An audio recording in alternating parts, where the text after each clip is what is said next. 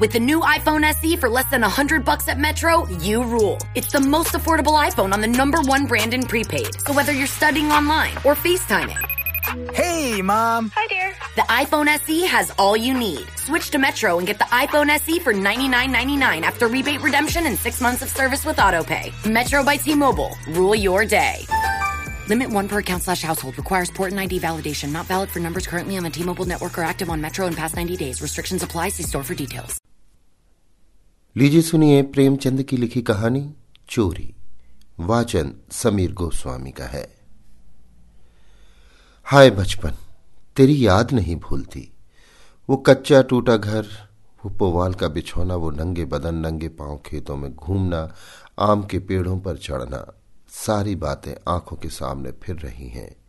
चमरौधे जूते पहनकर उस वक्त कितनी खुशी होती थी, अब फ्लेक्स के बूटों से भी नहीं होती।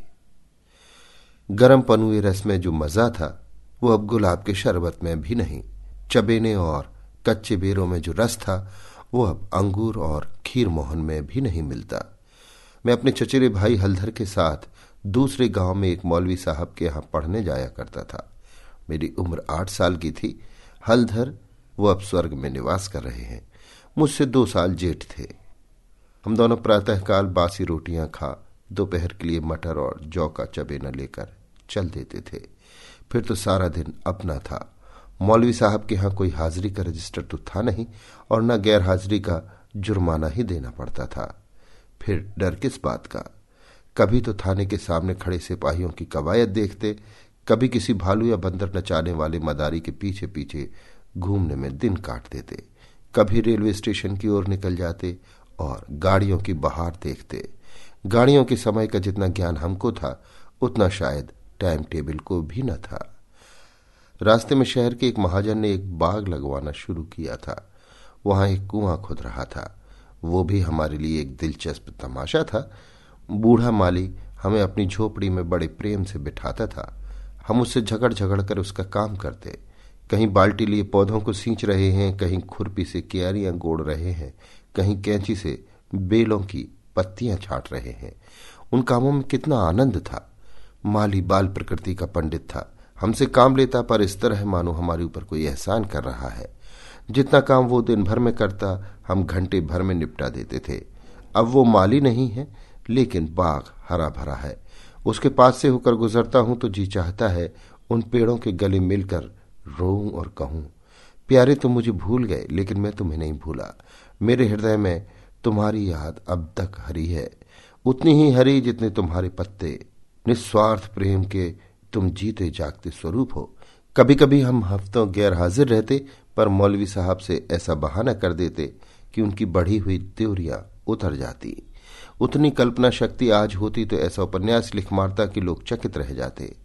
अब तो ये हाल है कि बहुत सिर खपाने के बाद कोई कहानी सूझती है। खैर, हमारे मौलवी साहब दर्जी थे। मौलवीगिरी केवल शौक से करते थे।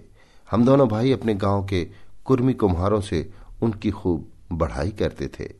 यो कहिए कि हम मौलवी साहब के सफरी एजेंट थे। हमारे उद्योग से जब मौलवी साहब को कुछ काम मिल जाता तो हम फूले न समाते।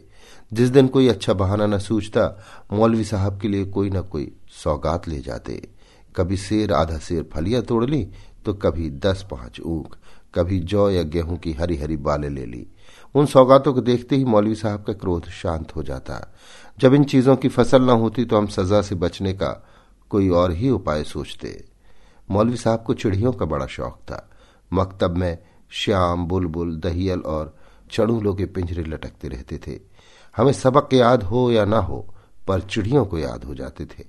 हमारे साथ ही वे पढ़ा करती थी। इन चिड़ियों के लिए बेसन पीसने में हम लोग खूब उत्साह दिखाते थे। मौलवी साहब सब लड़कों को पतंगे पकड़ लाने की ताकीद करते रहते थे। इन चिड़ियों को पतंगों से विशेष रुचि थी। कभी कभी हमारी भला पतंगों ही के सिर चली जाती थी। उनका बलिदान करके हम मौलवी साहब के रौद्र रूप को प्रसन्न कर दिया करते थे। एक दिन सवेरे हम दोनों भाई तालाब में मुँह धोने गए। हलधर ने कोई सफ़ेद सी चीज़ मुट्ठी में लेकर दिखाई। मैंने लपक कर मुट्ठी खोली तो उसमें एक रुपया था। विस्मित होकर पूछा, ये रुपया तुम्हें कहाँ मिला? हलधर, अम्मा ने ताक पर रखा था। चारपाई खड़ी करके निकाल लाया। घर में संदूक की अलमारी तो थी नहीं, रुपए पैसे एक ऊँचे ताक पर रख दिए जाते थे। एक दिन पहले चचा जी ने सन बेचा था। उसी के रुपए जमींदार को देने के लिए रखे हुए थे। हलधर को न जाने क्यों कर पता लग गया। जब घर के लोग काम धंधों में लग गए तो अपनी चारपाई खड़ी की और उस पर चढ़कर एक रुपया निकाल लिया। उस वक्त तक हमने कभी रुपया छुआ तक न था। वो रुपया देखकर आनंद और भय की जो तरंगे दिल में उठी थी, वो अभी तक याद है। हमारे लिए रुपया एक अलभ्य वस्तु थी। मौलवी साहब को हमारे यहाँ से सिर्फ़ बारह आने मिला करते थे। महीने के अंत में चचा जी खुद जाकर पैसे दे आते थे। भला कौन हमारे गर्व का अनुमान कर सकता है? लेकिन मार का भय आनंद में विघ्न डाल रहा था। रुपए अनगिनती तो थे नहीं, चोरी खुल जाना मानी हुई बात थी। चचा जी के क्रोध का भी मुझे तो नहीं, हलधर को प्रत्यक्ष अनुभव हो चुका था। यौन उनसे ज़्यादा सीधा सादा आदमी दुनिया में न था। चचा ने उनकी रक्षा का भार सिर पर न रख लिया होता तो कोई बनिया उन्हें बाज़ार में बेच सकता था। पर जब क्रोध आ जाता तो फिर उन्हें कुछ न सूझता। और तो और, चची भी उनके क्रोध का सामना करते डरती थी। हम दोनों ने कई मिनट तक इन बातों पर विचार किया, और आखिर ये निश्चय हुआ कि आई हुई लक्ष्मी को ना जाने देना चाहिए। एक तो हमारे ऊपर संदेह होगा ही नहीं। अगर हुआ भी तो हम साफ़ इनकार कर जाएँगे। कहेंगे, हम रुपया लेकर क्या करते? थोड़ा सोच विचार करते तो ये निश्चय पलट जाता और वो विभत्स लीला ना होती जो आगे चलकर हुई। पर उस समय हमें शांति से विचार करने की क्षमता ही न थी। मुँह हाथ धोकर हम दोनों घर आए और डरते डरते अंदर कदम रखा।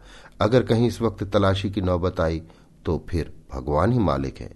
लेकिन सब लोग अपना अपना काम कर रहे थे, कोई हमसे न बोला। हमने नाश्ता भी न किया, चबेना भी न लिया। किताब बगल में दबाई और मदरसे का रास्ता लिया। बरसात के दिन थे, आकाश में बादल छाए हुए थे। हम दोनों खुश खुश मकतब चले जा रहे थे। आज काउंसिल की मिनिस्ट्री पाकर भी शायद उतना आनंद न होता। हज़ारों मंसूबे बांधते थे, हज़ारों हवाई किले बनाते थे। ये अवसर बड़े भाग्य से मिला था। जीवन में शायद ही फिर वो अवसर मिले। इसलिए रुपए को इस तरह खर्च करना चाहते थे कि ज़्यादा से ज़्यादा दिनों तक चल सके। यद्यपि उन दोनों पाँच आने सेर बहुत अच्छी मिठाई मिलती थी, और शायद आधा सेर मिठाई में हम दोनों अफर जाते। लेकिन ये ख्याल हुआ कि मिठाई खाएँगे तो रुपया आज ही गायब हो जाएगा। कोई सस्ती चीज़ खानी चाहिए, जिसमें मज़ा भी आए, पेट भी भरे और पैसे भी कम खर्च हो। आखिर अमरूदों पर हमारी नज़र गई। हम दोनों राज़ी हो गए। दो पैसे अमरूद लिए। सस्ता समय था बड़े बड़े बारह अमरूद मिले। हम दोनों के कुर्तों के दामन भर गए। जब हलदर ने खटकिन के हाथ में रुपया रखा तो उसने संदेह से देखकर पूछा रुपया कहाँ से पाया, लाला? चुरा तो नहीं लाए। जवाब हमारे पास तैयार था। ज़्यादा नहीं तो दो तीन किताबें पढ़ ही चुके थे। विद्या का कुछ कुछ असर हो चला था। मैंने झट से कहा, मौलवी साहब की फ़ीस देनी है। घर में पैसे न थे तो चचा जी ने रुपया दे दिया। इस जवाब ने खटकिन का संदेह दूर कर दिया। हम दोनों ने एक पुलिया पर बैठकर खूब अमरूद खाए, मगर अब साढ़े पंद्रह आने कहाँ से लाए? एक रुपया छिपा लेना तो इतना मुश्किल काम न था। पैसों का ढेर कहाँ छिपता? न कमर में इतनी जगह थी और न जेब में इतनी गुंजाइश। उन्हें अपने पास रखना चोरी का ढिंढोरा पीटना था। बहुत सोचने के बाद ये निश्चय किया कि बारह आने तो मौलवी साहब को दे दिए जाए। शेष साढ़े तीन आने की मिठाई उड़े। ये फैसला करके हम लोग मकतब पहुँचे। आज कई दिन बाद गए थे। मौलवी साहब ने बिगड़कर पूछा, इतने दिन कहाँ रहे? मैंने कहा मौलवी साहब घर में गमी हो गई थी। ये कहते कहते बारह आने उनके सामने रख दिए। फिर क्या पूछना था? पैसे देखते ही मौलवी साहब की बाछे खिल गईं। महीना खत्म होने में अभी कई दिन बाकी थे। साधारणतः महीना चढ़ जाने और बार बार तकाजे करने पर कहीं पैसे मिलते थे। अब की इतनी जल्दी पैसे पाकर उनका खुश होना कोई अस्वाभाविक बात न थी। हमने अन्य लड़कों की ओर सगर्व नेत्रों से देखा। मानो कह रहे हो एक तुम हो कि मांगने पर पैसे नहीं देते, एक हम हैं कि पेशगी देते हैं। अभी हम सबक पढ़ ही रहे थे कि मालूम हुआ आज तालाब का मेला है, दोपहर में छुट्टी हो जाएगी। मौलवी साहब मेले में बुलबुल लड़ाने जाएँगे। ये खबर सुनते ही हमारी खुशी का ठिकाना न रहा। बारह आने तो बैंक में जमा ही कर चुके थे। साढ़े तीन आने में मेला देखने की ठहरी। खूब बाहर रहेगी। मज़े से रेवड़ियाँ खाएँगे, गोलगप्पे उड़ाएँगे। झूले पर चढ़ेंगे और शाम को घर पहुँचेंगे। लेकिन मौलवी साहब ने एक कड़ी शर्त ये लगा दी थी कि सब लड़के छुट्टी के पहले अपना अपना सबक सुना दें। जो सबक न सुना सकेगा, उसे छुट्टी न मिलेगी। नतीजा ये हुआ कि मुझे तो छुट्टी मिल गई, पर हलधर कैद कर लिए गए। और कई लड़कों ने सबक सुना दिए थे। वे सभी मेला देखने चल पड़े। मैं भी उनके साथ हो लिया। पैसे मेरे पास थे, इसलिए मैंने हलधर को साथ लेने का इंतज़ार न किया। तय हो गया था कि वो छुट्टी पाते ही मेले में आ जाए और दोनों साथ साथ मेला देखें। मैंने वचन दिया था कि जब तक वो न आएँगे, एक पैसा भी खर्च न करूँगा। लेकिन क्या मालूम था कि दुर्भाग्य कुछ और ही लीला रच रहा है। मुझे मेला पहुँचे एक घंटे से ज़्यादा गुजर गया, पर हलधर का कहीं पता नहीं कि अभी तक मौलवी साहब ने छुट्टी नहीं दी या रास्ता भूल गए। आँखें फाड़ फाड़ कर सड़क की ओर देखता था। अकेले मेला देखने में जीना लगता था। ये संशय भी हो रहा था कि कहीं चोरी खुल तो नहीं गई और चचा जी हलधर को पकड़कर घर तो नहीं ले गए। आखिर जब शाम हो गई तो मैंने कुछ रेवड़ियाँ खाई और हलधर के हिस्से के पैसे जेब में रखकर धीरे धीरे घर चला। रास्ते में ख्याल आया, मकतब होता चलूँ। शायद हलधर अभी वही हो, मगर वहाँ सन्नाटा था। हाँ एक लड़का खेलता हुआ मिला। उसने मुझे देखते ही ज़ोर से कह कहा मारा और बोला, बचा घर जाओ तो कैसी मार पड़ती है? तुम्हारे चचा आए थे। हलधर को मारते मारते ले गए। आजी ऐसा तान कर घुसा मारा कि मियाँ हलधर मुँह के बल गिर पड़े। यहाँ से घसीटते हुए ले गए हैं। तुमने मौलवी साहब की तनख्वाह दे दी थी? वो भी ले ली। अभी कोई बहाना सोच लो नहीं तो बेभाव की पड़ेगी। मेरी सिट्टी पिट्टी भूल गई। बदन का लहू सूख गया। वही हुआ जिसका मुझे शक हो रहा था। पैर मन मन भर के हो गए। घर की ओर एक एक कदम चलना मुश्किल हो गया। देवी देवताओं के जितने नाम याद थे, सभी की मानता मानी, किसी को लड्डू, किसी को पेड़े, किसी को बतासे। गाँव के पास पहुँचा तो गाँव के डीह का सुमिरन किया, क्योंकि अपने हल्के में डीही की इच्छा सर्व प्रधान होती है। ये सब कुछ किया, लेकिन ज्यो ज्यो घर निकट आता दिल की धड़कन बढ़ती जाती थी। घटाएँ उमड़ी जाती थी। मालूम होता था आसमान फटकर गिरा ही चाहता है। देखता था लोग अपने अपने काम छोड़ छोड़ भागे जा रहे हैं। गौरू की पूंछ उठाए, घर की ओर उछलते कूदते चले जाते थे। चिड़िया अपनी घोंसलों की ओर उड़ी चली जाती थी, लेकिन मैं उसी मंद गति से चला जाता था। मानो पैरों में शक्ति नहीं। जी चाहता था ज़ोर का बुखार चढ़ाए या कहीं चोट लग जाए, लेकिन कहने से धोबी गधे पर नहीं चढ़ता, बुलाने से मौत नहीं आती। बीमारी का तो कहना ही क्या। कुछ न हुआ, और धीरे धीरे चलने पर भी घर सामने आ ही गया। अब क्या हो? हमारे द्वार पर इमली का एक घना वृक्ष था। मैं उसी की आड़ में छिप गया कि जरा और अंधेरा हो जाए तो चुपके से घुस जाऊँ और अम्मा के कमरे में चार पाई के नीचे जा बैठूं। जब सब लोग सो जाएँगे तो अम्मा से सारी कथा कह सुनाऊँगा। अम्मा कभी नहीं मारती। जरा उनके सामने झूठ मूठ रोऊँगा तो वो और भी पिघल जाएँगी। रात कट जाने पर फिर कौन पूछता है? सुबह तक सबका गुस्सा ठंडा हो जाएगा। अगर ये मंसूबे पूरे हो जाते तो इसमें संदेह नहीं कि मैं बेदाग बच जाता। लेकिन वहाँ तो विधाता को कुछ और मंजूर था। मुझे एक लड़के ने देख लिया और मेरे नाम की रट लगाते हुए सीधे मेरे कमरे में भागा। अब मेरे लिए कोई आशा न रही। लाचार घर में दाखिल हुआ तो सहसा मुख से चीख निकल गई। जैसे मार खाया हुआ कुत्ता किसी को अपनी ओर आता देखकर भय से चिल्लाने लगता है। बरौठे में पिताजी बैठे थे। पिताजी का स्वास्थ्य इन दिनों कुछ खराब हो गया था। छुट्टी लेकर घर आए हुए थे। ये तो नहीं कह सकता कि उन्हें शिकायत क्या थी, पर वो मूंग की दाल खाते थे और संध्या समय शीशे की गिलास में एक बोतल से कुछ उड़ेल उड़ेल कर पीते थे। शायद वो किसी तजुर्बेकार हकीम की बताई हुई दवा थी। दवाएँ सब बसाने वाली और कड़वी होती थीं। ये दवा भी बुरी ही थी, पर पिताजी न जाने क्यों इस दवा को खूब मज़े ले लेकर पीते थे। हम जो दवा पीते हैं तो आँख बंद करके एक ही घूट में गटक जाते हैं, पर शायद इस दवा का असर धीरे धीरे पीने में ही होता है। पिताजी के पास गाँव के दो तीन और कभी कभी चार पाँच और रोगी भी जमा हो जाते और घंटों दवा पीते रहते थे। मुश्किल से खाना खाने उठते थे। इस समय भी वो दवा पी रहे थे, रोगियों की मंडली जमा थी। मुझे देखते ही पिताजी ने लाल लाल आँखें करके पूछा, कहाँ थे अब तक? मैंने दबी जबान से कहा, कहीं तो नहीं? अब चोरी की आदत सीख रहा है। बोल, तूने रुपया चुराया कि नहीं? मेरी जबान बंद हो गई। सामने नंगी तलवार नाच रही थी। शब्द भी निकालते हुए डरता था। पिताजी ने ज़ोर से डांटकर पूछा, बोलता क्यों नहीं? तूने रुपया चुराया कि नहीं? मैंने जान पर खेल कर कहा, मैंने कहा। मुँह से पूरी बात भी न निकलने पाई थी कि पिताजी विकराल रूप धारण किए, दांत पीसते झपट कर उठे और हाथ उठाए मेरी ओर चले। मैं ज़ोर से चिल्लाकर रोने लगा। ऐसा चिल्लाया कि पिताजी भी सहम गए। उनका एक हाथ उठा ही रह गया। शायद समझे कि जब अभी से इसका ये हाल है, तब तमाचा पड़ जाने पर कहीं इसकी जान ही न निकल जाए। मैंने जो देखा कि मेरी हिकमत काम कर गई तो और भी गला फाड़ फाड़ कर रोने लगा। इतने में मंडली के दो तीन आदमियों ने पिताजी को पकड़ लिया और मेरी ओर इशारा किया कि भाग जा। बच्चे ऐसे मौके पर और भी मचल जाते हैं। और व्यर्थ मार खा जाते हैं। मैंने बुद्धिमानी से काम लिया, लेकिन अंदर का दृश्य इससे कहीं भयंकर था। मेरा तो खून सर्द हो गया। हलधर के दोनों हाथ एक खंबे से बंधे थे। सारी देह धूल धूसरित हो रही थी और वो अभी तक सिसक रहे थे। शायद वो आँगन भर में लोटे थे। ऐसा मालूम हुआ कि सारा आँगन उनके आंसुओं से भर गया है। चची हलदर को डांट रही थी और अम्मा बैठी मसाला पीस रही थी।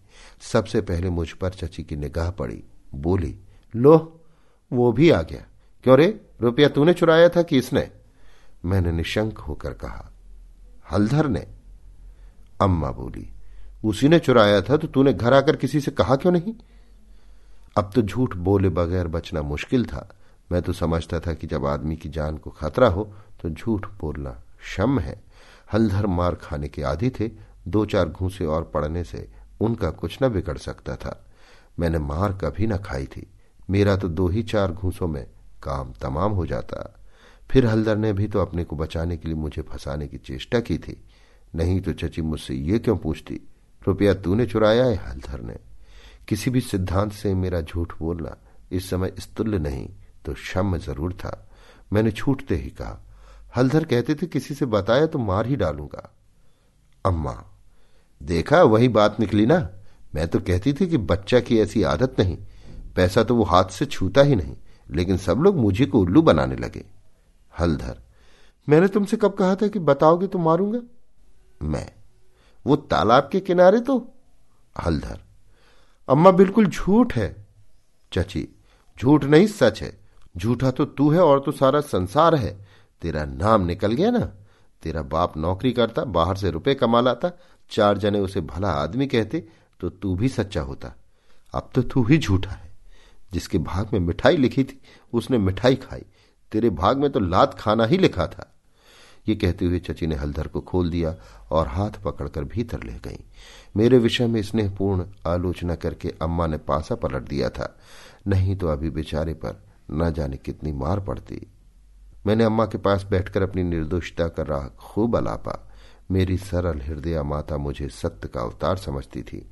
उन्हें पूरा विश्वास हो गया कि सारा अपराध हलधर का है। एक क्षण बाद मैं गुड़ चबेना लिए कोठरी से बाहर निकला। हलधर भी उसी वक्त चिवड़ा खाते हुए बाहर निकले। हम दोनों साथ साथ बाहर आए और अपनी अपनी बीती सुनाने लगे। मेरी कथा सुखमय थी, हलधर की दुखमय, पर अंत दोनों का एक था, गुड़ और चबेना। अभी आप सुन रहे थे प्रेमचंद की लिखी कहानी चोरी वाचन समीर गोस्वामी का था